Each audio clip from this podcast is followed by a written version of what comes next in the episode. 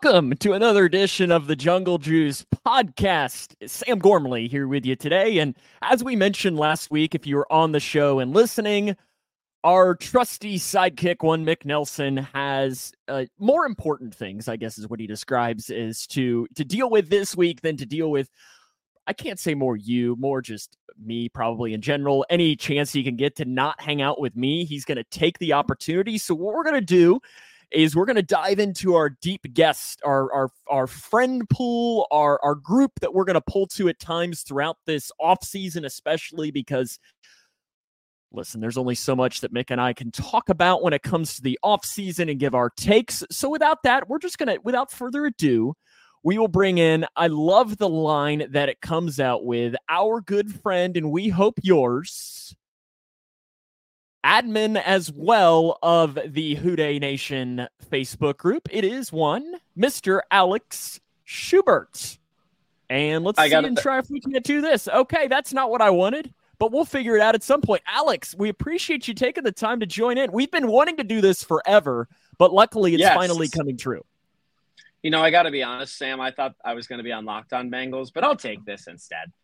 You know, do, do I not look like James Rapien? You do not look like James Rapien. I got kind of more like, a, like in between Rapien and Liscow kind of vibes. Yeah, I can see that. I can see that. I feel like I'm more of the Paul Dehner Jr. with hair. Does that work? Yeah. Yeah, I could see that. Oh, uh, Megan, we appreciate you joining in. Uh, yes, you can finally put a face to the name. I don't know if that's necessarily a good thing or not, Megan, but uh, it's going to be great. Think... Alex is one yes. of the admins of the Who Dey Nation Facebook page. He's also the host of FU We Like the Bengals, a podcast as well. Correct. You usually yep. go only during the season, correct? But how, uh, how do, can people find that as well? Uh, so we usually go like every week during the season, and then we are supposed to do off-season episodes last year, but things kind of like my co-host Lloyd and I we just kind of struggled to schedule it. But we're gonna do like off-season episodes. We're gonna have like guests on. We're just gonna like talk and just um Same. Uh, uh, no, um, man, I'm gonna get yelled at a lot in this thread, aren't I? We usually no, do as well. Uh, we, I mean, we've already had haters and everything that have popped in, so it's it's usually a lot of fun that we get to have.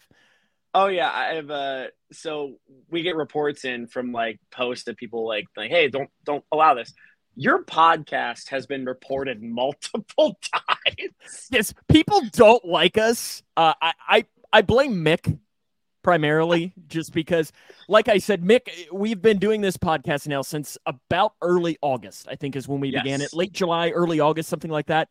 Yeah. And Mick still wins for having the worst take of the podcast so far, and I'm just glad that he Ooh. holds he holds that as he said uh, that he thought the Baltimore Ravens were going to be the primary regression candidate in the AFC North, and uh, turns Ooh. out. Uh, but then again, we we both have had some pretty awful takes throughout this time, and I'm we're sure if we're being if we're being honest, Alex, on this podcast today, we're gonna we're gonna be predicting and talking about the offseason. We're probably gonna have some pretty awful takes between the two of us as well. Yeah, we have no idea what's gonna happen. We don't work for the Bengals. Like I've had multiple people comment on threads as if I'm the GM of the Bengals.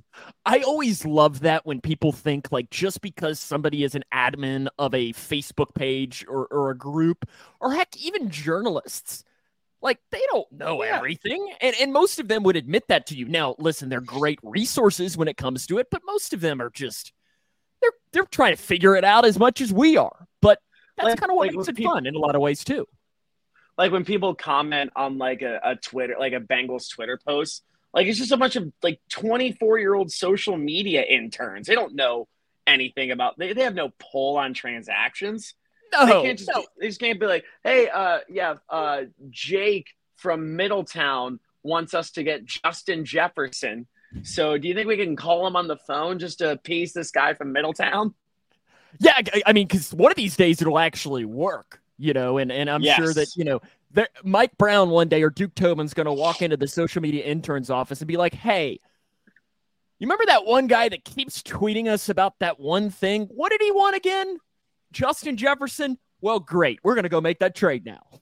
we are actually officially, because of our Twitter mentions and because of our social medias, Tuesdays officially are for tea. if you know, you know, right? If you know, you know. Uh, we appreciate you for tuning in to today's pod, though. Uh, we are weekly, of course. You can follow us on our Facebook page, Jungle Juice. We are on uh, YouTube. We're on Twitter at Jungle Juice Pod or X or whatever we're calling it these days. I can't even keep track. But if, you're into that, it's Twitter. It'll always be Twitter to me. That's how I yep. speak from the heart. No um, one says can, X.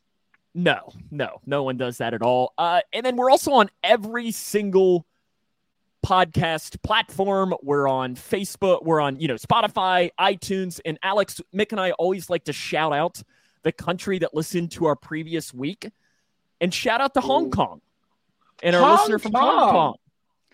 Uh, we've had Belgium, we've had Sweden, we've had France, but we've never breached into Asia. So luckily, our takes have gotten us to Hong Kong. So shout out to our all across the world. You, you're you're in mixed bad takes. We are making it something like that. Uh, coming up on the show today, though, we're going to have our top 10 questions of the offseason. We'll talk a little bit about the playoffs as well. But first, we want to hit up our our uh, top stories of the week. Yes. And for us, really, I mean, throughout the season, this is really easy to do because we're talking about injuries, we're talking about this, we're talking about that. But right now, we're kind of in the dead period for Bengals because everybody's home. There's not going to be any free agent signings, really. You know, there, there's not going to be any months. cuts. There's not going to be any contracts. There's not going to be any draft picks. There's no visits. It's really just waiting until the season ends and then, you know, free agency begins in early March. Yep. But what it is, is coaching search season. And Brian Mm-hmm. Callahan has been a busy man, we should say. Yes, he has. As he I, earlier today, or I guess late last night, he did officially become the longest tenured offensive coordinator in the NFL after That's Pete Carmichael was fired in New Orleans. Now, we're going to come back to that Pete Carmichael in New Orleans in just a little bit. We'll call that like foreshadowing. But okay, you ready for these lists here of, of everything Brian Callahan's done this past week and coming up this week? Because it's lengthy. Man's been He's earned a lot of miles. He is. Officially interviewed with the Chargers on Tuesday. Correct. He interviewed with the Titans and Falcons Friday, Saturday last week. He is expected to interview with the Panthers tomorrow, and then he's having a second interview with the Titans next week. which is an in-person interview, if I'm not mistaken. Correct, because almost all of these have all apparently been virtual, but the Titans are bringing him in person, which, I mean, for me, if I'm Brian Callahan, you know, you're looking at this. I, I saw some, I think ESPN today tried to assign the best candidate for each job or something Yeah. like that. And they, they signed him to the Panthers. And I was like, please, like, of all places, like, that's not the one I'd want to go. The Titans, though, would be kind of an interesting scenario for him. He's got a young quarterback there in Will Levis. Mhm. Shout out to Kentucky. Yeah. Um, he's he's got a solid defense, and he's got an atrocious offensive line, so he's used to that. And well, he also has a receiver core that's like either well, he's got the aging DeAndre Hopkins. Then he has Treylon Burks, who so far has not really lived up to his potential whatsoever. Nick Westbrook-Ikhine, which by the way, you remember who Treylon Burks was traded in a one for one deal. You remember who the other receiver was in that one for one deal? Was it was it was that the AJ Brown getting that It was the AJ Brown trade. I don't think that worked out great, did it? Uh, not really. well, actually, it didn't work out for the Eagles either last week. I mean, it got him to the Super Bowl last year, but like this year, I mean, he's been. I mean, he was on a tear this year, but then he just kind of fell off a lot. Well, so did the entire team, though. If we're being honest, Like, Yeah, everybody I, in Philadelphia. I, I I still would love to know what happened because I I don't know that it's just. I'm not like, gonna I- lie, man. I uh, I did put 25 on the Bucks to win against the Eagles. I I did uh when in my betting I specifically stayed away from the spread and the and you know and the money lines and everything just because I'm like the Eagles are too good to continuously do this but yet On I can't paper, yeah exactly and that's what I'm saying is it's like at some point though it's like my I mean like do, do you Yeah.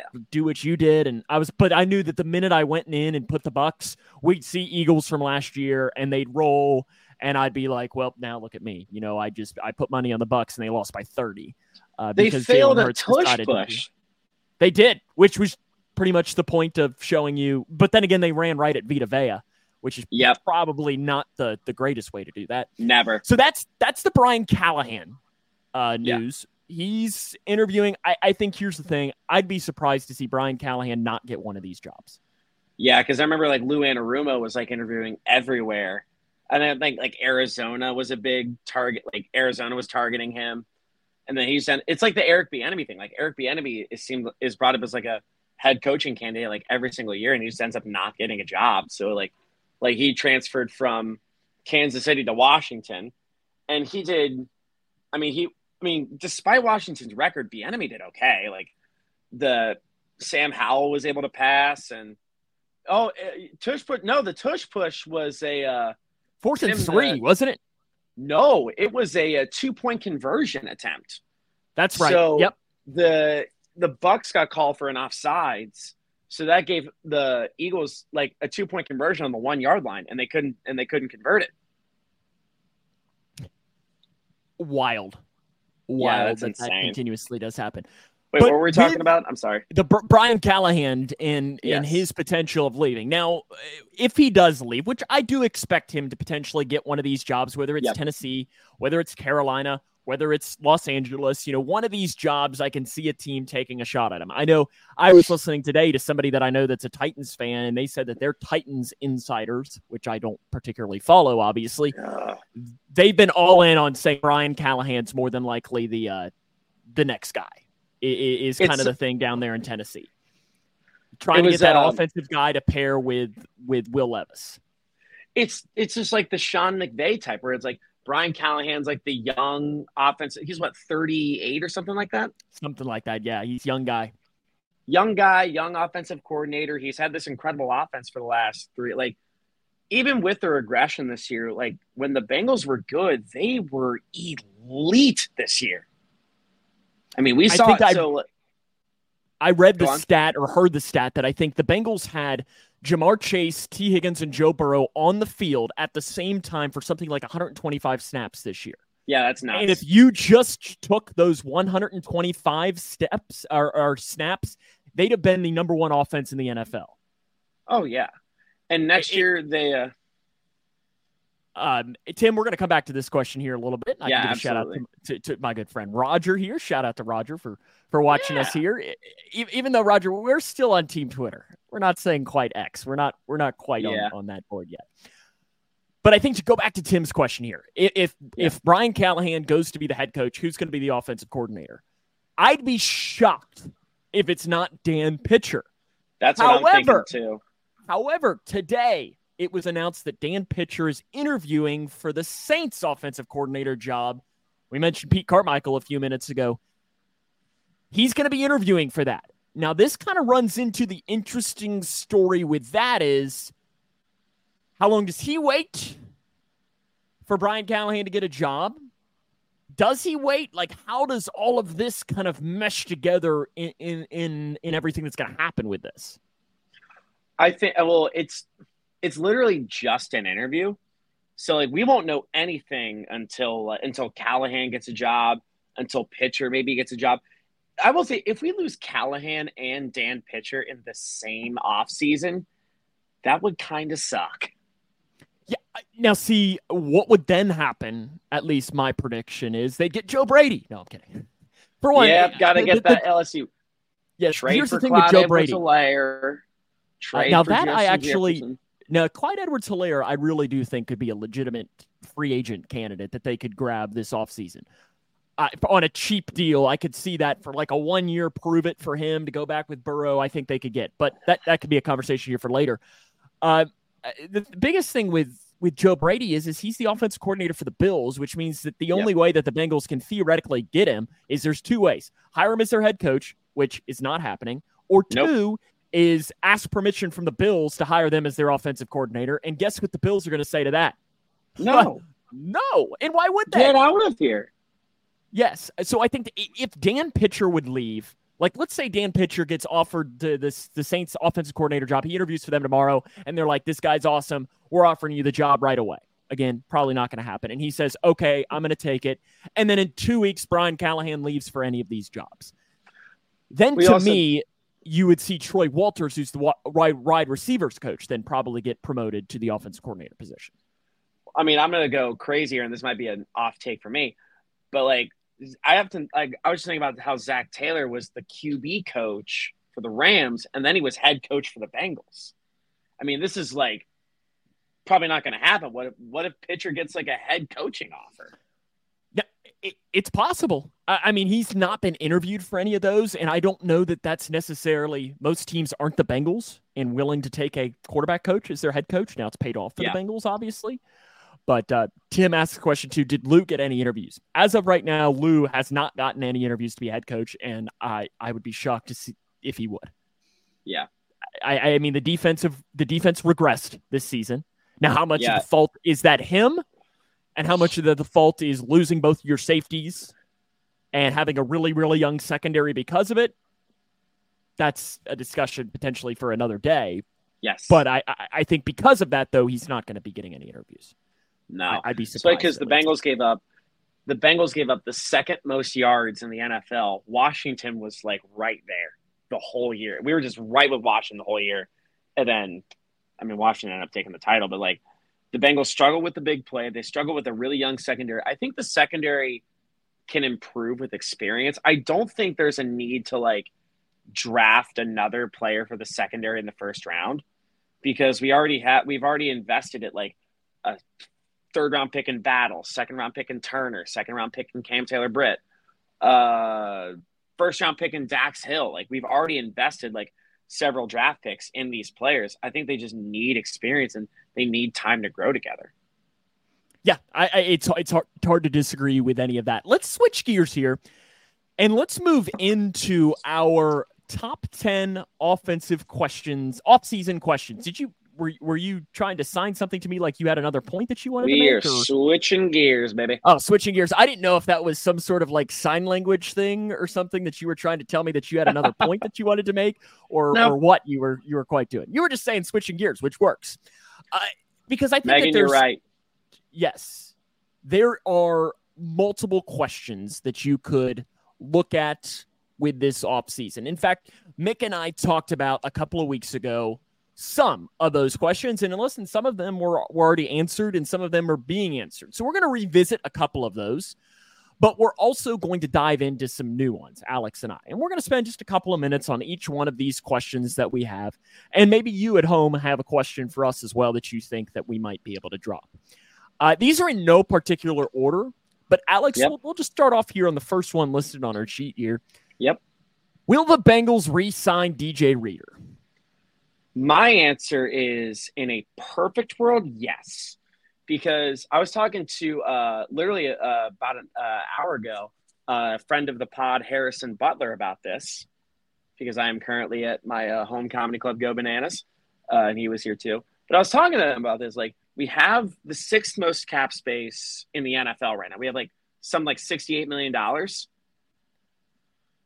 and Lou Anarumo clearly wants him back, so I don't see why they wouldn't. And a lot of I think a lot of our fans are kind of panicking right now. They're they're we're kind of assuming that like every player that's going into free agency, like Lou or uh, DJ Reader, uh, Higgins, Boyd, Awuzie, Jonah Williams. Oh, I've seen a lot of people be like, "Oh, where they're panicking as if we're going to lose every single one of them." That's not true. We have so much money to spend right now. So I think, um, I mean, I know DJ Reader had his uh, his quad injury, but I've also seen players rehab from injuries consistently, like way ahead of schedule. Like Aaron Rodgers tore his Achilles and potentially was going to return at the end of the year. That's insane. I do find this interesting here, Alex. More so, just apparently our Facebook page is commenting to us. It has a mind of its own right now, and that's it's a little worrisome I, I, I don't know if this is Mick trying to talk to us through the page, either that or we may have a spammer Jungle Juice page. Maybe it's a fake page or something, which I know we've had. Uh, but I think for me, the DJ Reader, I, I, the injury is the biggest question. And I know yeah. Mick and I have talked about this a lot over these last couple of weeks. Is that injury in a way for the Bengals? Getting him back might have been the best thing that could have happened. Now for, for DJ yeah, Reader, like it was the worst thing that could happen because I know that you know Spotrac has has been promoting him. Um, yeah, I mean this is true. This is this is very true. Mick and spam are synonymous. That that is that is an, an, an accurate an accurate point. But you know, they were projecting him to make about eighteen million dollars a year. Can the Bengals afford to drop, you know, three years paying that 18 mil a year when the Burrow contract is getting ready to come? You've got to pay Chase. Yep. You might have to pay T and so on.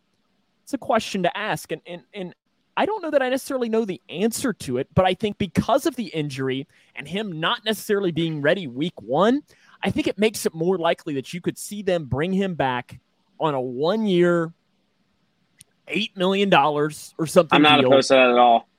And and let's say DJ, let's run it back, let's go, and and let's roll. I think there's also like if they don't re-sign him, like Chris Jones is out there for for the Truers, which I get, sure, but like Orlando, I mean Orlando Brown came over last year, but like, um, I think Lou wants to keep Reader. I think he said this even after the injury, if I'm not mistaken.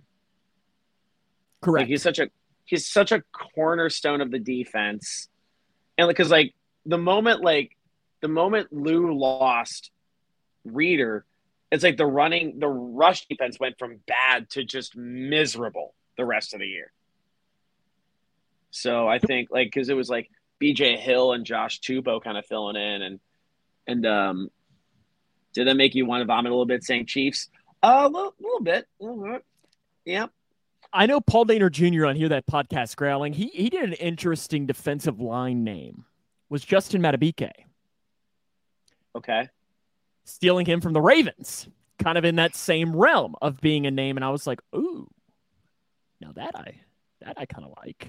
Uh, I haven't taken too much of a look at the defensive line. Yeah. I've been kind of uh I've been kind of looking there you go, Megan. Um I've been kind of looking more at like the wide receivers, some of the safeties, because I, I do think if Boyd leaves, uh wouldn't mind Daquan Jones coming in. I wouldn't mind that either on a one No. tier deal. Um I'm trying to think of who else is out there. Blow up Spotrac. Um yeah, I mean, and these are names that we can discuss too over these next couple of weeks as well. yes. Uh, how about let's let's push over to this next question because I think Tim Tim brought up the point here with this is it's a two part question. I know it's one Mick and I have talked a lot about, but Alex, I'm curious on your opinion on it. Yeah. Uh, Josh is giving you uh, points too on on how to do this. I don't know if you'll be able to do this in mid. Damn it. Oh, I flipped my camera. Oh my! Oh my! Oh my! I, I guess just oh my! This is this is I'm this is not. what will the Bengals do with Tee Higgins? Is the first part of the question, but then the second part of the question, Alex, is what should the Bengals do with Tee Higgins? Um I uh And it very well could be the same answer. what I think they should do is turn his phone sideways. And um no, uh like the way that like the way Zac Taylor's consistently talked about Tee Higgins, the way he's consist like the way Burrow's talked about Tee Higgins, neither of them are are like both of them are insistent on him saying they're both like T's such a critical part of the offense. He's so critical for what we do. Like they've consistently just hung the phone up every time someone comes in with a trade offer. They have no, in, they've they've never shown any interest in letting him go. So my prediction is they franchise tag him because it's going to cost what like a little bit north of 21 twenty mil. million. Yep. 21 mil, give or take. Like they've refused to trade. So my prediction is they franchise tag him, and I got to figure out how to turn my phone sideways. Uh, one thing that might be the potential is do you have it on? Do you have your portrait lock on or your uh, rotating lock Yep, there it is. That might be that might be what. Oh, look at this! Oh my goodness! Look at us go! There we you go. We figured it out. Look at us go there! There Teamwork. go. Now that's what you think they'll do, and I agree completely. You're Duke Tobin. What do you do? if I'm Duke Tobin, okay, so, and this is just me as a fan talking. Thank you, Megan. Um, uh, me as a fan talking, I might, I am running on the assumption that the Bengals are going. Screw you, Mick. Um, modern problems require modern solutions. Um, if I'm, because I'm running on the assumption as a fan, the Bengals are going all in next year to try to win the Super Bowl especially I mean, especially since it's new, in New Orleans, you got to bring Joe back to his hometown. So, or not to his hometown, to his college town, where where he played hometown. college football, and Ja'Marr's hometown too. Um, and Thad Moss's hometown. Oh no! Right when he mentions Thad Moss, he goes away. What? What? right when you mention Thad Moss, you disappear. Is it, it, did you? Yeah. Excited? Yes, I got very excited and kind of I I of got excited. Um, but I'm like I said, I'm running on the assumption that the Bengals are going all in next year. They're going to do everything they can to win the Super Bowl. Yes, the NFL is scripted. We've been over this. I'm actually a scriptwriter for the NFL. But I'm running on the assumption that the Bengals are going all in. They're going to sign. I, I hope they franchise T. I hope they sign Reader to maybe like a prove it deal, like a one year deal. And then after that, I'm not sure. But since those are the two players we're addressing, I'm going to say sign Reader to a one year deal, franchise tag T, and see what happens after that. Yeah, and I think that that's the best move. Is your franchise tagging Tee Higgins, but I think you're kind of when you do this, you're you're you're putting him on the platter a little bit. Yeah. And you're saying, I'm more willing to listen today than I was one year ago. Now, with that being said, you're gonna have to impress me with a trade for a tag and trade. Yep. But I'm not. But I'm a. I will at least because I think the Bengals last time, you know, when somebody called them about this with Tee Higgins, I think it was one of those that was immediately like, no, like, nope, nope, decline. We're not talking to you. Now. I think they they should at least answer the phone call and say, hey, what are you offering? Now, will they? I don't know, but I at least think that that's what they should do for this. Uh, next question.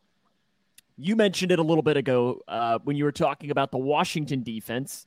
And Yeah. one of the reasons the Washington defense and the Bengals defense were as bad as they were were explosive plays. Yep. And giving them up. I know Mick and I talked about this a couple of weeks ago as well. And I think the Bengals gave up something like 130 plays of 20 yards or more this season. Which That is, is. Absurdly bad. Yeah. Absurdly bad. Can that be fixed in one off season?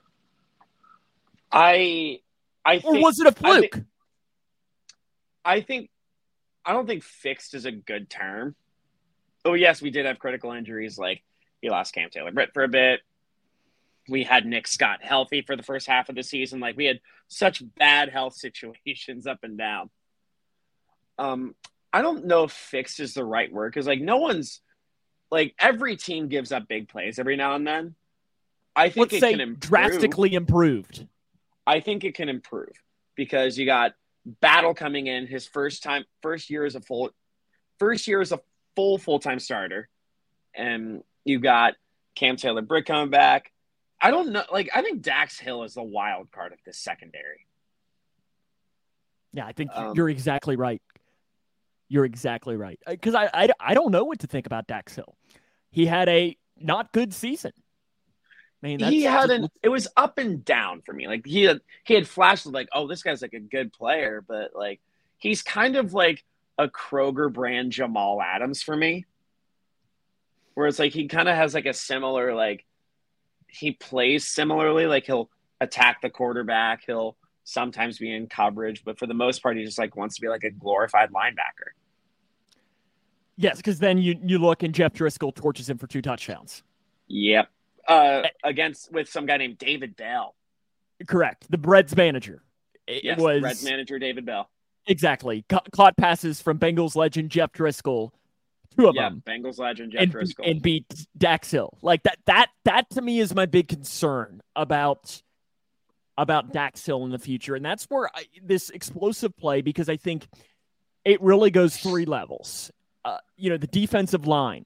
Uh, Other than Trey Hendrickson and you know DJ Reader was a disappointment. I think is safe to say. You know, BJ Hill.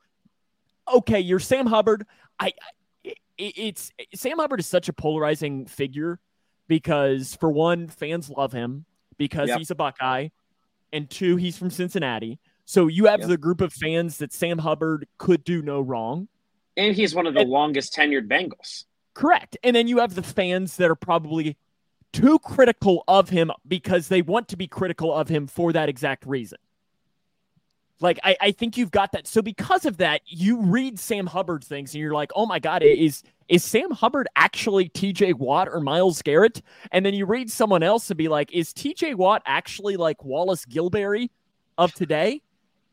Like, is there that th- what it is? So I want to throw this out there. There are time like there have been a couple nights where Sam and I will just text each other random old Bengals players. Yes. Fui Vakapuna. Like just Dude, start Dude, uh, what's that fullback? Dude, Lorenzo Neal. Oh yes. Well, I've got my sign that one of these days I'll hang up that has Jeremy Johnson's name on it. Oh, that uh, my my favorite Bengal of all time. You said Jeremy Johnson. Oh yeah, my favorite Bengal of all time. Do you not know this story? No. Jeremy Johnson was my next door neighbor growing up. Really? Yes. So this sign. Oh. I've never so I'm a hilltopper, you know, Western Kentucky. Yep. This is a sign that used to hang in the WKU locker room. That is every Western Kentucky player that has ever played for the Bengals.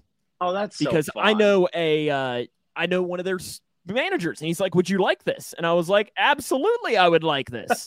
and beca- especially because relic. Jeremy Johnson. Oh yeah, so I gotta that's I gotta hang it cool up. Relic, man. What's Please up, do. Travis? Locked in here and, and listening with us. Uh, yeah. Was it a player disappointment or was it play calling disappointment? Bengals show no creativity on defense. Trey sits on the right side all game long. Ever what wonder could could happen if they move Trey around? Now that could be a scheme, and that's kind of where as we were talking about a few minutes ago, Alex, with was yeah. the Lou thing is is is his scheme maybe getting exposed a little bit, and that's why teams aren't as interested in it. I think people know. I think, and I've been criticized for saying this a little bit because, like, we love Trey Hendrickson. I love Trey Hendrickson as a Bengal, but I think every team knows what Trey Hendrickson's mo is. Trey Hendrickson's mo is get to the backfield, sack the quarterback. That's all he does. And granted, he does it a lot, and he's very and he's good really good at it. it. But it's like it's gotten to the point where Trey is like he's kind of a one trick pony. Granted, the trick is very good and it's very critical at times. I think he only had like 40 total tackles on the year. And almost half of them were sacks. Yes. Same as TJ Watt. TJ Watt had like, I'd say like 15 more tackles, if I'm not mistaken. TJ Watt, too, one of the things that he does a little bit better, too, is, you know, batted passes and, you know, yeah. He gets more of those plays where Trey Hendrickson really he, he doesn't get much many batted passes and so on. Like I'm just yeah, going also, off of memory. He's I don't know. It's just different kind of player with it as well, and different kind of way well, that they play. Well, Hendrickson had uh, 17 and a half sacks and I think 16 tackles for loss as well. Correct. So I mean, he, yeah. he played a he had a great season. He was one of the main things. Let's move on to our next big yes. question of the offseason. Because I think we talked about explosiveness, giving up on defense. But to me, maybe even more important is how can the Cincinnati Bengals offense become more explosive? Because I think if we're being honest, the Bengals offense is slow. It, well, I think the biggest thing is you have to have everyone return to being fully healthy. Because, like, I love the Thunder and Lightning with Mixon and Chase Brown. And I hope Mixon keeps the Thunder roll, granted, for however long he'll be there. I hope Chase Brown kind of recovers the lightning role, where it's like he's just like the, the change of pace back who could bust out a 60 yard touchdown. Um, yeah, we'll get to that in a little bit. Um, he'll get the thunder and lightning, like the, the lightning role of like, um, oh, I'll just bust out a huge run every now and then, just kind of like what Zeke and Tony Pollard did in Dallas when they were a tandem. So I think that's one thing. Another thing, uh, you just got to get Burrow healthy. You got to get Burrow back. You got to get Ja'Marr and Tee to be kind of like the one and one and one A receiver. Because like when they were all healthy and playing together consistently, they were one of the most explosive offenses in the NFL. So the big key is getting all of those players healthy. To me, I think it's it's it's a couple of points. Yeah. Uh, for me, one, I know you mentioned Joe Mixon, but I I think for the Bengals offense becoming more explosive, the Joe Mixon era needs to be over as a Bengal. I love Joe Mixon. His days are numbered. Yes, and and I think you need somebody new in that realm. Now, who is that? I'll be honest, I don't know that I necessarily know who that is right now. Now, I, I think your best option would be to try and find one of those free agents out there. Is it Zack Moss, you know, from Indianapolis or so on? You know, I'm not convinced that, he's a starter. In that realm, but but that's kind of what you're you're wanting to see is is he a starter? Is it worth trying to because he's sure a lot more uh, explosive than Joe Mixon. Then I think what I'd also like to see is is if we're being honest, I love Tyler Boyd. He's done as a Bengal. I think we can all probably yep. agree that. But they need more explosion out of the slot position because Tyler yep. Boyd lost a step this year. I think you know. I think it's uh, absolutely uh, is the truth that he lost a step and it needs to be a little bit better and quicker. I would love to just see the Bengals pick up a guy like a Tutu Atwell or get or in the draft a you know one of those guys who's literally uh, almost a a gadget wide receiver. I don't know is the right terminology for it. Okay but to where he's lightning fast and he's a playmaker. Yes, Ja'Marr Chase is a playmaker, but I think having a guy like that could take this offense to another level and could bring some of that explosiveness that I would not see.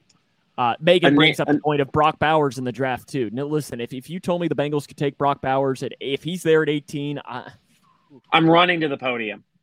Yeah, oh, with, without question, he just won't be there at 18. There's no way. I, he's been a name that's been brought up a lot he was I think people still have in their minds because like we he was brought up as um uh he was brought up as a guy that we thought we were going to draft when we thought we were going to have like the 11th pick or like the 12th pick or something like that. Um I feel like Megan and Tim are just kind of talking to each other in the comments. um but I'm looking at the uh the free agent list here. A name that jumps out at me I really like. I mean, like this is just. I mean, he's going to cost a lot of money, and if they if this team doesn't keep him, I think Josh Jacobs is a possibility. I know Mick and I. I think it was Mick and I had the conversation too a couple of weeks ago. Is is Saquon, and uh, you know, like is, is he in that realm of you know he is going to want so much money. Yes, so would Josh Jacobs probably. Yeah, I think Saquon's going to want because like Saquon was a second overall pick. Yeah, and I listen. I'm I, I I'm not saying the Saquon deal is something that I'm yeah. going to get on my chair and vouch for. I, I yeah. think you're more you would I would much rather see a guy and, and, I'm just saying Zack Moss as an example. Zack Moss price range. You know, where you're gonna get in that five to seven mil range or something maybe a step above what you would classify as a bargain running back, but I don't think this team, I don't think really any team should be spending as much as Saquon or Josh Jacobs is really going to be wanting. Uh, a name that jumps out at me, he's an unrestricted free agent. Um, what would you think of D'Andre Swift? He's one that Bengals fans kind of had an eye on last year. He had a pretty decent season with Philadelphia. Yeah, uh, to the point where the Eagles might want him back. Yeah, I mean and, they, they were they regressed and went like they they might have to move on from their offensive coordinator. I mean Matt Patricia just needs to be needs to be launched into the sun at this point. How can you give up on on Mixon already? Look what he's done for us this year and some years in the past. Tim, I, listen, I love Joe Mixon. He's done a great thing, but he's 27. Which, by the way, be... as a 31 year old man, um, you suck for saying that. Listen, I'll be 27 in two months, so I could be the same. I know Joe Mixon and I are about the same age, but he, he is in what his this will be his seventh year in the NFL. It's going to be his eighth. It's he's going to be coming on his eighth season in the league, I believe. And running backs age like milk. Correct. Which yes, which means that in that realm, he's a you know 36 year old running back. It's kind of in that realm of a as far as he's old He's taken a lot of hits. He's taken the, the thing. And, you know, has he proven to be a third down back? Like, I, I, I don't know. I, I just I feel like I think Chase Brown's a third options. down back. I just feel like there's better options to Joe Mixon, and this is coming as somebody who loves. You know, he's done a great, great things for the Bengals. I just think that there are better options out there than yeah. Joe Mixon. Uh, now, if you Correct. told me Joe Mixon, I'm 50, just put me to sleep. Then, sorry, Tim. We'll meet someday. Uh, how about let's move on to the next question here on our line? Yes. Uh, in fact, line. Speaking of line, Megan, you brought it up a few minutes ago. Alex, what happens on the Bengals' offensive line? Uh, because to um, me, I think you've got three spots on that line that are going to be starting, barring injury, week one, guaranteed. That's left tackle Orlando Brown Jr., center Ted Karras, or not not Cordell right Volson. guard, right guard at uh, Alex Cappa, and I think They're left guard Cordell starters. Volson, I think is probably like an eighty-five percent chance he's going to be the starter. Yeah, but then obviously right tackle, it could be anybody. It could be you. Who knows? Shit, I gotta I gotta bulk up. I mean, it might but be Mick. I, maybe that's why he's not here today. Maybe he's maybe that's what he's doing. He's been saying he's, he's getting been ready for draft some test. Yeah, he's listen, skipping out on the bowl game, getting ready for the combine. He's going to be the first NKU player ever drafted. Oh wow! Hey, I went to NKU for a couple of years. So did he. he I call it Northern Concrete University. That is accurate. But I think so. The name we haven't said yet, obviously, is Jonah Williams. I like Jonah. I think he's gone. I think he is departing going into 2024. I don't know who he'll sign with. Again, I have no ties to anyone whatsoever. But I think the draft is a possible way because like we need to get younger on the offensive line because like the Bengals they their only player on a rookie contract on the offensive line is Cordell Volson. So I think with I think we do need to get younger on the offensive line. I think Jonah leaving is not the worst thing. I don't hate Jonah. I think he's a good football player. I think he got us through a lot of hard times. But I don't think I think he's kind of mentally checked out of Cincinnati as well. Yes. And I think that's the biggest thing. And, and I think really the Bengals have to make a decision. And it's do you want Jonah Williams next year or do you want Tee Higgins next year? I don't think there's a I don't think there's a world where you have both. There no way. And I would take uh I would take uh Higgins over Jonah Williams 10 times out of 10. I agree. Now the question is, and you mentioned the draft, and this uh, we're going to kind of touch on the draft because that's going to be our next question that we're going to talk about. But is you know, do the Bengals roll the dice and, and and make a pick in the draft of getting somebody that they hope will be the starter at right tackle, you know, in round one or round two? Or do they look to free agency and try and grab a, you know, a, that next tier down of a solid right tackle out there? Because that's going to be one of the biggest questions of the offseason, I think. I think, and correct me if I'm wrong here, I feel like a lot of offensive line prospects, like the best ones, are usually left tackles. So asking a left tackle to move over to the right tackle like like a surefire left tackle moving over right tackle. That's like kind of a big ask, especially in year one. Because I remember um, like Penei Sewell was, uh, I think he was a left tackle coming out of college, and then it's like there was like a transitional period, but like he moved over to right tackle, and now he's like one of the best right tackles in the league. So here's the thing with that though is there's actually quite a few right tackles that should hit the Bengals in that realm.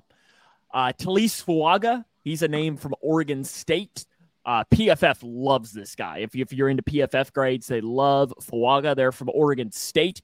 He yep. would be in that right tackle realm. And then Amarius Mims, he's a guy the from Georgia, Georgia that has played some right tackle as well. And then J.C. Latham as well, I believe, That's got, that size bit, scares me. A little bit of right right tackle. And, and, that's kind of the question. You know, JC Latham, 6'6, 335. Bengal fans, Bengals have wanted, though, to pick, or, uh, you know, Zac Taylor is wanting big physical maulers of offensive linemen. He wants quote unquote glass eaters. I'm kind of using Mekhi Becton as a cautionary tale for this. Uh, who's the kid out of Michigan that's allowed zero sacks? Yeah, honestly, I'm not entirely sure on that, but uh, let, us just let's let's transfer and kind of merge these two points while you make yours yes. into what what will happen at pick number 18 because I think it's it's interesting. There there is a multitude of things that could happen. Yes. Um, I I think well, like I said, Latham's Latham's size makes me nervous because, like I said, Mekhi Becton's kind of a cautionary tale. I think he's like, well, like Mekhi Becton was like he was wowed by the scout, or he was just like scouts would be wowed by him because he was like just this massive man. But if um, please do, Tim. Um, are you like sometimes I wonder like is he too big to be a consistent NFL player? Are you too big to like? It, like can TJ Watt just like zigzag around you because TJ Watt's fast? Like can JC Latham pick up or like keep up with like the speedy edge rushers? Can he pick? Can he? Is he quick enough to pick up or catch up with linebackers? Like is with his size, if he's got a guy, he's got a guy. But with that size, I'm I'm worried that. I mean, I'm I'm sure he's great, but um, I have to look at how big Mims is. But so the big thing with Mims is health. He oh, struggled to yeah. stay healthy during his time. He's one of those that if he's healthy, he's graded out really well. But yep. that big thing is, is if he's healthy. And the question is, is can the Bengals afford to roll the dice on a guy at 18 who could be great or could be a bust because he can't stay healthy? Now, because it doesn't, I will doesn't say that you know, depth. no, and and here's one of the biggest things though is you think about offensive linemen the Bengals have drafted that had a lot of injury worries and every had injury problems in college, but everyone said they shouldn't have drafted, but they still did. Who does that sound like though? Anthony Munoz. And again, I am not trying to compare Mims to Anthony Munoz, but there are scenarios where the injuries, you know, go away in, in a realm. You, you don't know. Uh, there, there's no way to necessarily predict what could happen with a guy yeah. like that in, in, that realm. For me, though, at 18, I think you know offensive line is a is a definite potential, and I think more than likely yep. you're going to see right tackle be the pick there. Uh, yep. And then I think you also can see interior defensive line, potentially yep. edge. I'd be a little bit more surprised to see edge but I yeah, think interior defensive line. Murphy last year. Correct. I think interior defensive line is an option. Uh, wide receiver, I think could potentially be there if a guy like Odunze falls. Or, I love you know, Rome Odunze a yes, lot. He's great. If he's there, and I kind of put in wide receiver and tight end in that same like if one of those top guys like Brock Bowers or Odunze or you know Keon Coleman from Florida State, if they're there at 18, it wouldn't shock me. And then it also wouldn't necessarily blow me away if they go secondary. Now, I, I I'd be surprised, but also if one of those top guys falls, I mean, you can never have too many cornerbacks. Yes, correct. And that's why I'm worried. Like, if Cheeto goes, he's one of the only veterans in that secondary. If Mike Hilton goes, he's it's like him and Mike Hilton are like the main veterans in that secondary. Yeah, and, and, um, and that's why I think it it'll be interesting with pick 18, and because I don't know that there's a, Uh, you know, I think last the past two years, especially though last year, Bengals fans really could go in saying we need best player available at pick 30 30 or whatever it was. Mm, yeah. I don't know that they can afford to go best player available necessarily because I do think there are some needs. Yep. But I think yep. ironically enough, the best player available I think will be fitting needs for the Bengals there at 18 just how it should slot out. Cuz this is a this is like this is just like 2021 where the Bengals picked a 5. They have a 2021 was a quarterback heavy class and the Bengals don't have a quarterback need. This again is a very quarterback heavy class with like Caleb Williams, Drake. May- I mean, they're going to be gone one two regardless. But like you have like your wild cards, like your Bo Nix, your J, your Jayden Daniels, your JJ McCarthy, McCarthy uh, Michael Penix. I heard a great take about JJ McCarthy on. um you know who Benchwarmer Bran is? No. He's the. I'll have to send you some of his videos. He does like um like some shorts. He does like this thing every week called Bus Fantasy Football Bus Anonymous, where it's like a comedy video. He like acts as if he's players that had bad weeks in fantasy football. It's very fun. Like he has a podcast. It's like a fantasy football podcast. His co-host had a great take about JJ McCarthy that I kind of used a couple times. Um, JJ McCarthy is going to get a GM fired. Yeah. No, I, I don't I don't disagree with that at all. Uh, I mean, he hasn't. He's been able to lean on guys like Blake Corum and so on at Michigan throughout his yep. years. And this is coming as somebody who's neither a Michigan nor an Ohio State fan, so it's not like I'm Same. saying this as as a you know, oh, you're just a Buckeye. No, I am not. I Nope. definitely not. I have no. Uh, you can my family's you can Ohio see it State above fans. I'm not. Yeah, I'm I'm definitely the the Kentucky guy on this. Uh, what free guy. agent is the most important to re-sign? Now, let's go tier down, and by that Yeah, I mean not let's take not Tee. Like let's take Tee, even like Tyler Boyd, the main guys. To me, I want to go that next tier down. Who is the most important guy to re-sign? Because to me, I've got an obvious answer, and and it's Uh, a guy that I think people would have if we would have been saying this a year ago they would have killed us but it's Drew Sample. That's who I was thinking too. Because he is like, especially if you lose Jonah Williams, um, Ray, Ray Davis. Who is that? Um, I'm not UK's running back. He led the SEC in run in rushing last year. There you go. Um, but like, if you lose Williams on the right side of that line, you're gonna need block. Like, you're gonna need blockers. And Drew Sample, I mean, people people talk smack about him because he was a second round pick. Yes, he has not lived up to his second round potential. However, he is a legitimately good blocking tight end, and he can occasionally. Yes, we know. Um, but he is a good blocking tight end, and he can occasionally make a pretty good catch. So I think with having Hudson at the top spot in the tight end depth chart, Sample second, I don't think that's bad.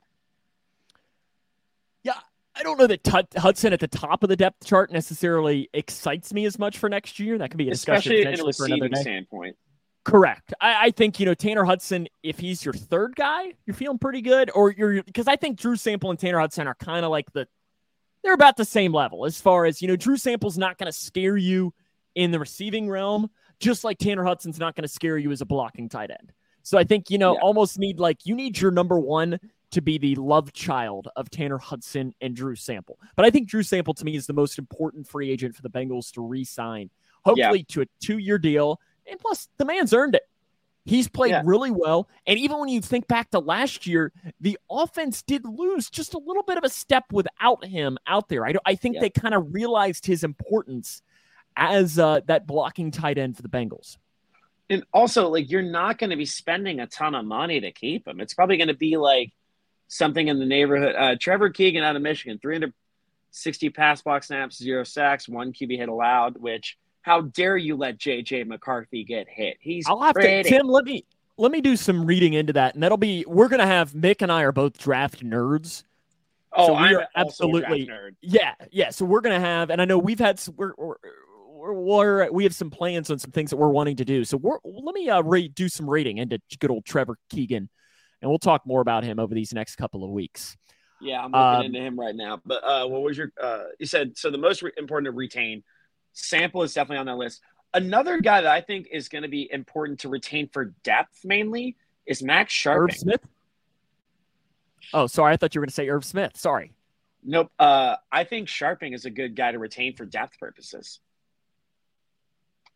Interesting. He, I think Cody Ford is more of the option when you're talking about that because if you saw when they brought in extra offensive linemen this year it was Cody Ford. First one off the bench was Cody Yeah. Ford. He kind of jumped ahead of Max Scharping in that realm. But Max Scharping, the one thing that he does offer is center versatility. He can play Yes, center, and there that that, that is a worry for the Bengals. And I think one of the things that they're going to have to look at in the draft is finding a guy who could potentially be the center of the future because they're an injury to Ted Karras away from being screwed. Because I have Yep. that much faith in Trey Hill. I would trust. Uh, I would trust Mick over Trey Hill. Uh, we, we all love we all love his girlfriend too. She's fun. And I first time I saw that video on TikTok, I was like, man, do they hate each other? Nope, that's just a bit they do. It's just so fun. Mhm. Uh, let's jump on to uh, our eighth question here of the off season. Who is a dark horse candidate to be cut potentially for the Bengals? And I've got one here. I got two. Okay. You bring one, you- I'll bring one, you bring one. Let's do that. My first one is my logical choice. My second one is my pipe dream, and I think you you're gonna know who my pipe dream is. Okay, Um, I know who your pipe dream is. I, I you know who my pipe is your pipe is. dream an offensive lineman? Yes, it is. Is he a Cincinnati native too? Yes, he is a Cincinnati native. Um, Sam Hubbard. Yes. Um, I think realistically, uh, no, not Trent Irwin. Um, realistically, Chris Evans. Because you have Mixon, Mixon at one on the depth chart, Mixon at one, Chase Brown at two, Trayveon Williams at three, and you use Trayveon Williams for special teams. Where is there room for Chris Evans? There's not. And I think Chris Evans, in a lot of realms, I don't even know that I necessarily count him there uh, because I think he's an been a healthy scratch one. for a lot of the season. Correct. You you want to know mine here? Yes. BJ Hill. Re- uh, he is making a ton of money. Here's the thing Right with now? BJ Hill. If they would cut him, they'd have to take 3.3 in dead money, which they don't like to do, but it would save seven and a half mil for the cap. That's a lot. That's a lot of money for a guy that hasn't necessarily lived up. I mean, he and part of that I think is he's he is good when he has somebody to rotate with. When he had Larry Ogunjobi, he had a great season he needs that second guy. They were hoping that that would be Zach Carter, but obviously Zach Carter has not lived up to that hype at all. But I think to He was me, what, a BJ third round Hill, pick? yes, yes, from Florida, yeah, and he just Yeah. hasn't lived up to that hype at all. So that's why I think BJ Hill could be a dark horse candidate to be cut, especially if they sign big. Like I don't expect them to sign Chris Jones. No. I'd be surprised. Now, if you told me, like, if if they if we are doing an emergency podcast here in two months because the Bengals signed Chris Jones, I'm probably going to be really excited because that excites me because he is a a game wrecker on the defensive line. But I don't expect that to happen. But if it does happen, then I think you're telling BJ Hill, thanks, we appreciate you, but we can't. we afford to pay appreciate your you." service. You gotta go. Correct. Um, may I? Uh, yours is BJ Hill. Mine's Chris Evans. I think, and kind of genuine. I think they just let him run out his contract. But, and you you know my grievances with Jackson Carman, both on and off the field. But like, may I expand on those a little bit? Go for it. I'm not gonna go. I'm not gonna go too in depth. I'm not gonna. I'm not gonna. Go I think everybody know can can read into he's making like two million. You'd be happier than a pig in slop if we signed Jones. Yeah, anytime you get like a marquee free agent, yeah, you're gonna be thrilled. But Carman makes like almost two million dollars a year, and he like, he, it's like if you're watching. Um, I remember I used to watch UC basketball when I was a kid, and near the end of the game, Bob Huggins would just like throw in five bench players, just like get them some playing time you're getting one of those you're paying one of those bench players nearly two million dollars in a year just to sit on the bench and not even have like a, a legitimate real impact i Yeah. think jack i genuinely think Carman's days are numbered as a bengal but honestly, I'm surprised that it's made it this far. But I think part of that reason is is that they've done a terrible job at drafting replacements and Yeah. and getting those depths because guys like uh, D'Ante Smith haven't haven't come up to be anything. Trey Hill hasn't been to do anything. So I think that is going to be an important thing for this offseason. Let's try and hit through these last two really quick because I know we want to talk about the uh, the playoffs really quick, and then we gotta we gotta Yep. get ourselves uh, out of here too. As we're we're already we're already are almost at an hour. We've had a lot of good conversation. Uh, Yeah, could we should have cut see another surprise signing like Orlando Brown Jr. last season? And if so, what position would it be at? my the the to- name to i me- told To me, with this, and let me let me add to this a little bit is. You can't say this and say right tackle because I, I don't think that would be a shocking signing if they sign a great right tackle. To me, this is a position group that you would be surprised to see them address, but it will make sense in the long run. Hence the OBJ signing last year.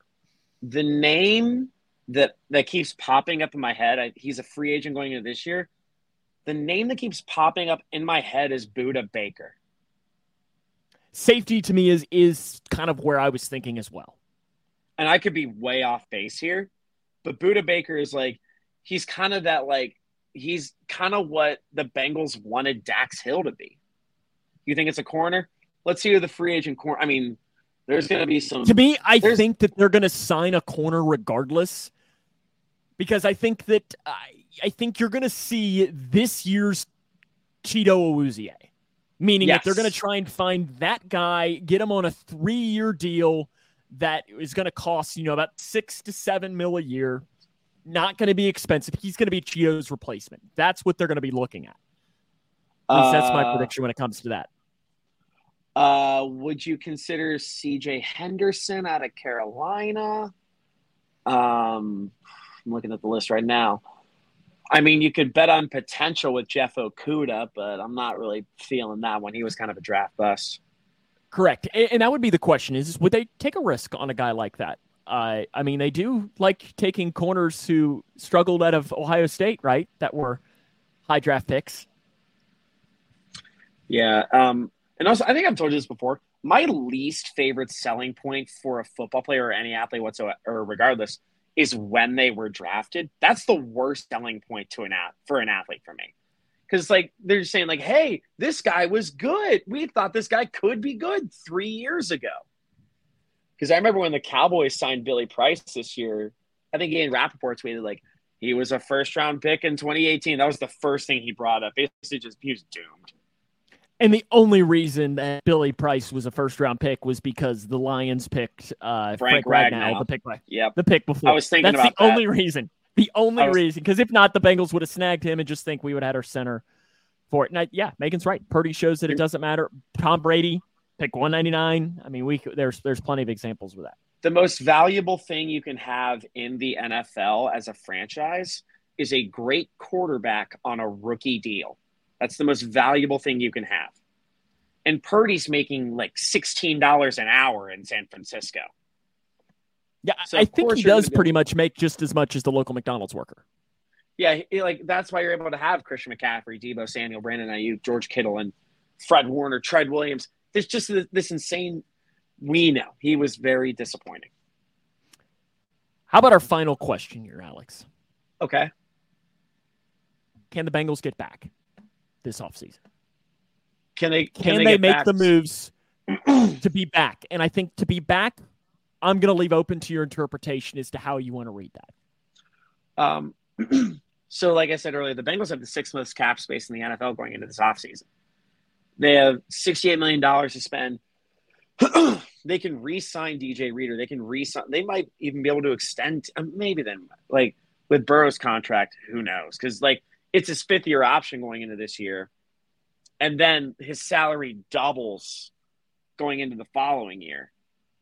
So they have a lot of money to play with right now. I think they re-sign Reader. I think they franchise tag Tee, and I think they go out and really fill other holes. I think they fill Boyd's uh, position in the draft. Like I think they, I think they replace Tyler Boyd in the draft. That's my bold prediction. And yes, I think. Sorry, I've just been going on a tangent here, but to answer your question, yes, I think they can return to. I mean, they can absolutely return to form because when they showed when Burrow, Tee, and Chase were all healthy, they were unstoppable. They went in to San Francisco and mauled them. And that team might very well could win the Super Bowl. Yes, we hope. I mean, I've been yes. waiting for a ring for my entire life in multiple contexts, and um, uh, well, let's be I mean, one might come sooner rather than the other, right? yeah. Uh, but yeah, I think uh, I think the Bengals can return to form. I think to me the biggest thing with it is I, I don't care what we need to do. If we need to sacrifice somebody, then we can find somebody to sacrifice. Get Joe Burrow a healthy training camp. Yep. Like like like what do we need to do? Wrap the man in bubble wrap. Like uh put him on the the Aaron Rodgers like what what what is he ayahuasca? Like the, yes, I, I don't care what it takes, but to me that almost in a lot of realms the offseason doesn't necessarily matter if that happened like if something happens again to burrow because it's honestly been wild the calf the appendix covid the acl it is just wild when it when it comes so, to all of that. It, it, it, throat contusion, like the the man just can't stay healthy. But it's been all flukes, which is a wild thing. But like I know I've told you and I've told Mick this same thing. This offseason for the Cincinnati Bengals is the most important offseason in years. Yeah, Because I think it will make or break the future of the franchise. And it's gonna it's it's I think like Burrow is saying like his Super Bowl window is his entire career, which up to this point, maybe who knows, but it does make me nervous. Like going into like his super, super making a ton of money, like what's going to happen. And Chase is going to want a huge bag too. So it's like if you're spending eighty-five million dollars on two players for like a good four years, it's like what what are you going to do after that?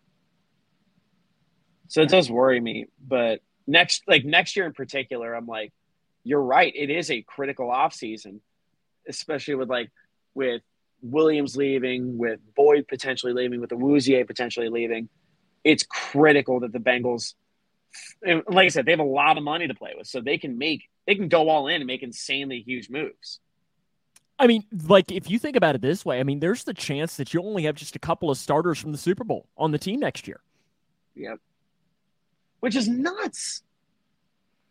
I mean, because because you look at it, that under contract next year from that Super Bowl, your starters, Joe Burrow, I guess technically Joe Mixon, but you could see Joe Mixon potentially not being on the team. Ja'Marr Chase, Tee Higgins technically isn't under contract, so he's not technically on this yep. list. Trey Hendrickson, Sam Hubbard, B.J. Hill, and then Logan I guess your Wilson. linebackers, Logan Wilson, Germaine Pratt. But I mean, you you have a lot of changes that could potentially come with this team over these next couple of years. And yep. I think this and offseason is crucial. Yep. And I, I'm very excited to see how it plays out. And I'm eager as hell to I'm eager as hell to see it play out because I'm just right. I mean, I'm just sitting watching the playoffs and granted made a little money, thank God. Um, but we're just gonna be wait. We have two months to wait for free agency, and I'm very excited for free agency. I can't wait to. It's going to be really fun. Speaking of the playoffs, how about we make some picks here on these playoff games on Saturday and Sunday? Yes, Mike Hilton too. He was also a starter on that Super Bowl team. He's the only yes, guy from the secondary that uh, returns as a starter from that game. Let's just go through these games and Maybe we will make our pick. But he's technically a free agent, so he's not on this list yes. as well. Because yes. if we aren't going to count Tee and DJ and all of them, Houston at Baltimore, Alex. I I think Baltimore's too good right now. Which I mean, I, I am intrigued that you know Baltimore hasn't played in two weeks. You know, because they didn't play this past week and then really didn't play the week prior. Yeah, they does that have an impact? And and and I don't know. Now I think Houston's playing well. If this though was Houston and they had Tank Dell, and they had you know were fully healthy, yeah. I would be strongly considering picking Houston because I know a lot of people have compared Houston to the 2021 Bengals in that realm. I think the main But I'm still picking the, the Ravens. I think um yes, I, I, do I love CJ Stroud, which by the way, you want to know my b- bad take going into this year? I was wildly unsold on CJ Stroud. I, I was and as well. I was I ate my words almost immediately. Um, well, I think that the difference between the Texans this year and the Bengals from three years ago or from two years ago, Texans the Texans offensive line's way better. Yes, but it's hard to be worse. But um, you hate Louisville and the Ravens. Sorry, Jackson. Fair. Yes, um, no, I'm I'm I'm with you there. I'm with you there, man. Oh yeah, especially as a I'm not, guy yeah, I'm not cheering for Baltimore at all. I'll be cheering for the Texans, but I think Baltimore wins. I think Baltimore wins as well. I think their defense is too good. I think Lamar Jackson's a game breaker. Um, I think, yeah, I think I think there's a lot of weaknesses in Texans in the Texans defense, if I'm not mistaken. But yeah, I Kansas think Kansas uh, City and Patrick Mahomes travel to Buffalo. Patrick no, Mahomes' uh, first oh, true road game in first road playoff game. Not counting the Super Bowl, technically that he did kind of play on the road in Tampa during COVID, but it, that, that technically isn't a road game. If you ask the um, NFL, even though it was is, at Tampa. Oh, I'm tempted to pick Buffalo. I, I am. I, I that might just be because I really don't want the Chiefs to win. But then again, it's so hard to predict against Mahomes. But I think the fact that this game is in Buffalo is why I'm picking the Bills. That's not even why I'm picking the Bills. The Bills are shit hot right now. Sean McDermott is 6 and 0 since he said he supports Al Qaeda. since he you you you remember when that came out? Yes, yes. That was ridiculous. Well, I know, Um, and we had some story that we were talking about today on our morning radio show that apparently there's some fans that think since Josh Allen has appeared in a in an ad with Peppa Pig, that apparently they haven't lost a game. So some people think it's all Peppa Pig. And as I I, said, be well, part- that's better than 9/11. So that's It also could be partially Hailee Steinfeld. Who knows? It could be just a mix of, of everything. So you're picking the Bills. I am. I think the Bills can win this game. I think as long as they control. I don't get to listen She's to you all anymore. She's talking about our morning show here on uh, Megan Ah, lives okay. locally down here with me. Nice.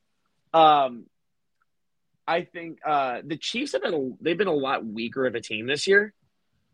So I think if Allen kind of does what he did against Pittsburgh, I legitimately think Buffalo can win. I'm not saying that because I'm a Bengals guy. The Chiefs can win. Pat, I don't. I never want to fully count against Patrick Mahomes as much Correct. as I want to, but um, which might get our podcast deleted since we're talking about Patrick Mahomes right now. Yeah, I know Um, we don't need the Swifties to come after us. Green Bay travels to San Francisco. Can the Packers pull off a second straight upset? No, I, I'm. I don't think so either. I think Jordan Love has been very good this year. I think he's. I think he's been kind of the one of the most. He's probably been the most surprising quarterback in the league because Green Bay traded up to get him, and it was a move that was universally just hated throughout the entire league. But I think, I think San Francisco is just too loaded as a team. Tim, I work for a radio station in Western Kentucky, K105.com. If you really want to listen to us talk about Grayson County things, it's it's fascinating. Uh, Megan, Grayson County things. yes, it's great. We get to talk about all kinds of. Get to hear me talk about the Cougars as far as football. I agree, though. San Francisco wins. Tampa Bay and Detroit. I do enjoy Interesting game. Anyway, Interesting game. I think Tampa Bay Um, and Detroit. I think this is going to be the most fun game of the weekend, even considering Agreed. Kansas City Buffalo. It's like because Mahomes and Allen, they're all over the NFL lexicon. They're everywhere. I well with this game, it's like I actually, I mean, as I'm saying this as a Bengal I like Baker Mayfield. I think he got a raw deal in Cleveland. I think he's been a legitimately good starter for the Buccaneers. I think this can be a really good game. It's going to be. I think it's going to be a high scoring game too. I'm I'm cheering for the Lions just because I'd love to see the uh, the Lions. I look forward to calling games for, for Carson as well. Uh, Carson is Megan's youngest son. He's a, he's he's pretty much the next Ja'Marr Oh. Chase. Dude, you love to see that. Yes, I mean he, he he's tearing it up, uh, playing football. I know she always posts videos of him, and he plays football for the junior pro teams down here. But uh, Detroit's the team I'm cheering for. I know Megan asked who I'm cheering for. I'm cheering for uh, D- Detroit Buffalo Super Bowl would be my best. I'd also be fine with Detroit Houston. Uh, Yeah, I just just just no Baltimore, no Kansas City, and really any of the N- NFC teams I'm fine with. Like I think Baltimore, Kansas City, objectively, just boring. yeah, It's just like uh, Yeah. Kansas City's there again, or uh, Baltimore's there again. yeah, and and I that's think why Lions I really Bills would be a love fun Super Bowl. correct because neither team's won it. You get that Either way, there, someone's going to win their first title. Exactly. And that's what I'd love to see. And I think Detroit is very, the Lions are very similar to the Bengals. You know, they just broke their drought. It was really cool to see that. I know I have a couple Yeah. Lions fans that I know, and it was just messaging them being like, I know exactly how you feel. And it's fantastic. Like, enjoy rooting for the every single moment. that. Oh, Yep, yes. it was. And also, I'm actually, I mean, it's really pricey, and I'm going to call my friend about this. I'm considering going because, I mean, it's pricey as hell, but it's a three and a half hour drive. You should. Lions, Ravens, I could see that. I mean, I, I got to figure out if I have the finances, but um, it like the lowest tickets are like 575 bucks. Yeah. I don't know that I can. I, But Bucks Lions, I think the Lions are the better team overall. But the difference is Baker Mayfield and the Bucks. I've been writing about it a little bit for a website I write for. Um, the Bucks and Baker Mayfield in particular, they love, they relish in the role of being the underdog. They do. And the Bucks also have they're uh, they're tied for the best record against the spread in the NFL because the Bucks are a six and a half point underdog. They're twelve and six against the spread. And do you know who else was uh, twelve and six against the spread this year? Bengals, Detroit Lions. Mm. The Bucks and Lions are tied for the best record against the spread in the league. Yeah, I, and I think it'll be one of the better games of this weekend. So th- there are picks there um, easily um, for this NFL games. playoffs. Um, yeah, I mean, listen, I that I like that in the NFC games that I'm going to be able to watch and not have any like not I'm not going to be rooting against anybody. I'm just going to be able to sit there and enjoy the games when I watch them this week. Alex, yep. I, I, appreciate you joining us though. This was fun. Dude, I'd love to come uh, back anytime. Yes, we will definitely have to have you back with Mick. Um, I know we're planning on doing some things in the off season and for draft and so on. We've got some plans in the works yep. uh, that we're gonna have to definitely bring you back for. Uh, for and, and I always like this question, and it's always comes off as extremely creepy. Uh, but where can people where can people find you? Know, where can people find you as far as you know on uh, if you want to promote your uh, you're a comedian? I I do. Say, I'm literally currently at Go Bananas Comedy Club right now. Uh, you can uh, see where, kind of in the distance there. There it is. So if people want to, uh, if they want to hear you do stand up or see you do stand up, do you have any local shows coming up? And then uh, you're on social media as well. You have your own podcast. Give give us your your Alex Schubert spiel. So my Alex Schubert spiel is uh, you can follow me on all, all social media.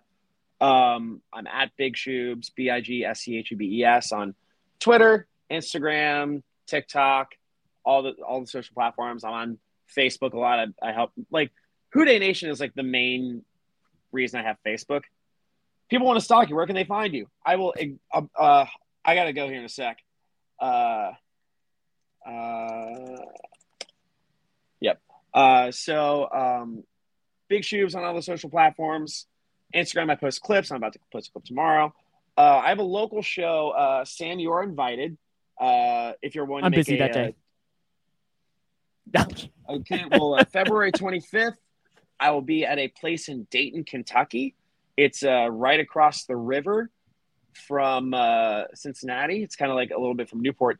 It's a place called the Commonwealth Sanctuary. It's kind of like a newer comedy club, but it's like about five minute drive from Newport on the levee.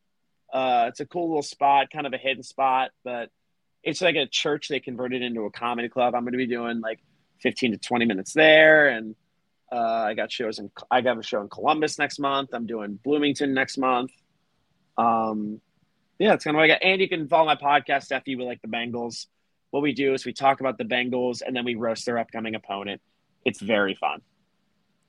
Make sure you do all of that and we appreciate you too for for joining us. I know Mick uh, Mick couldn't join us. He's taking uh, an exam for his CPA license. I know coming up here, so we want to wish Whoa! him luck as well because he's a nerd like that. Uh, I know he popped yeah. on earlier to uh, leave some comments, but we appreciate everyone for joining us today. Make sure you follow us on our social media channels as well Jungle Juice on Facebook, on YouTube, on Twitter as well, and uh, on your favorite podcast platform. But Alex, we'll talk to you again soon, and we'll see you next week. Mick will be back. We're talking about the offense.